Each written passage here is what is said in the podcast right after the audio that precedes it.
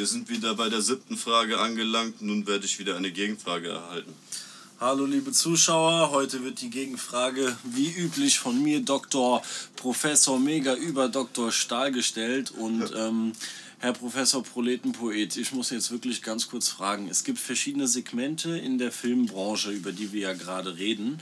Und ähm, wie sieht es denn da aus? In welchem Segment würden Sie sich denn in der Zukunft sehen? Ach, ich als Schauspieler. Ganz klar in der Parodie.